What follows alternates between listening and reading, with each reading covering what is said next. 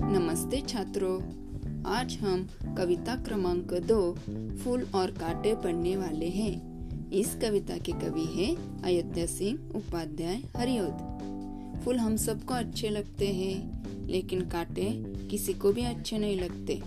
अगर हमें फूलों की तरह जीवन व्यतीत करना है तो हमें हमारे कर्म अच्छे रखने हैं। मतलब हमें हमेशा दूसरों की सहायता करनी है। फूल हमेशा दूसरों को खुशी देता है। वैसे ही हमें भी दूसरों को खुशी देनी है। मनुष्य महान कुल में जन्म लेने से बड़ा नहीं होता, बल्कि अपने कर्मों से बड़ा होता है।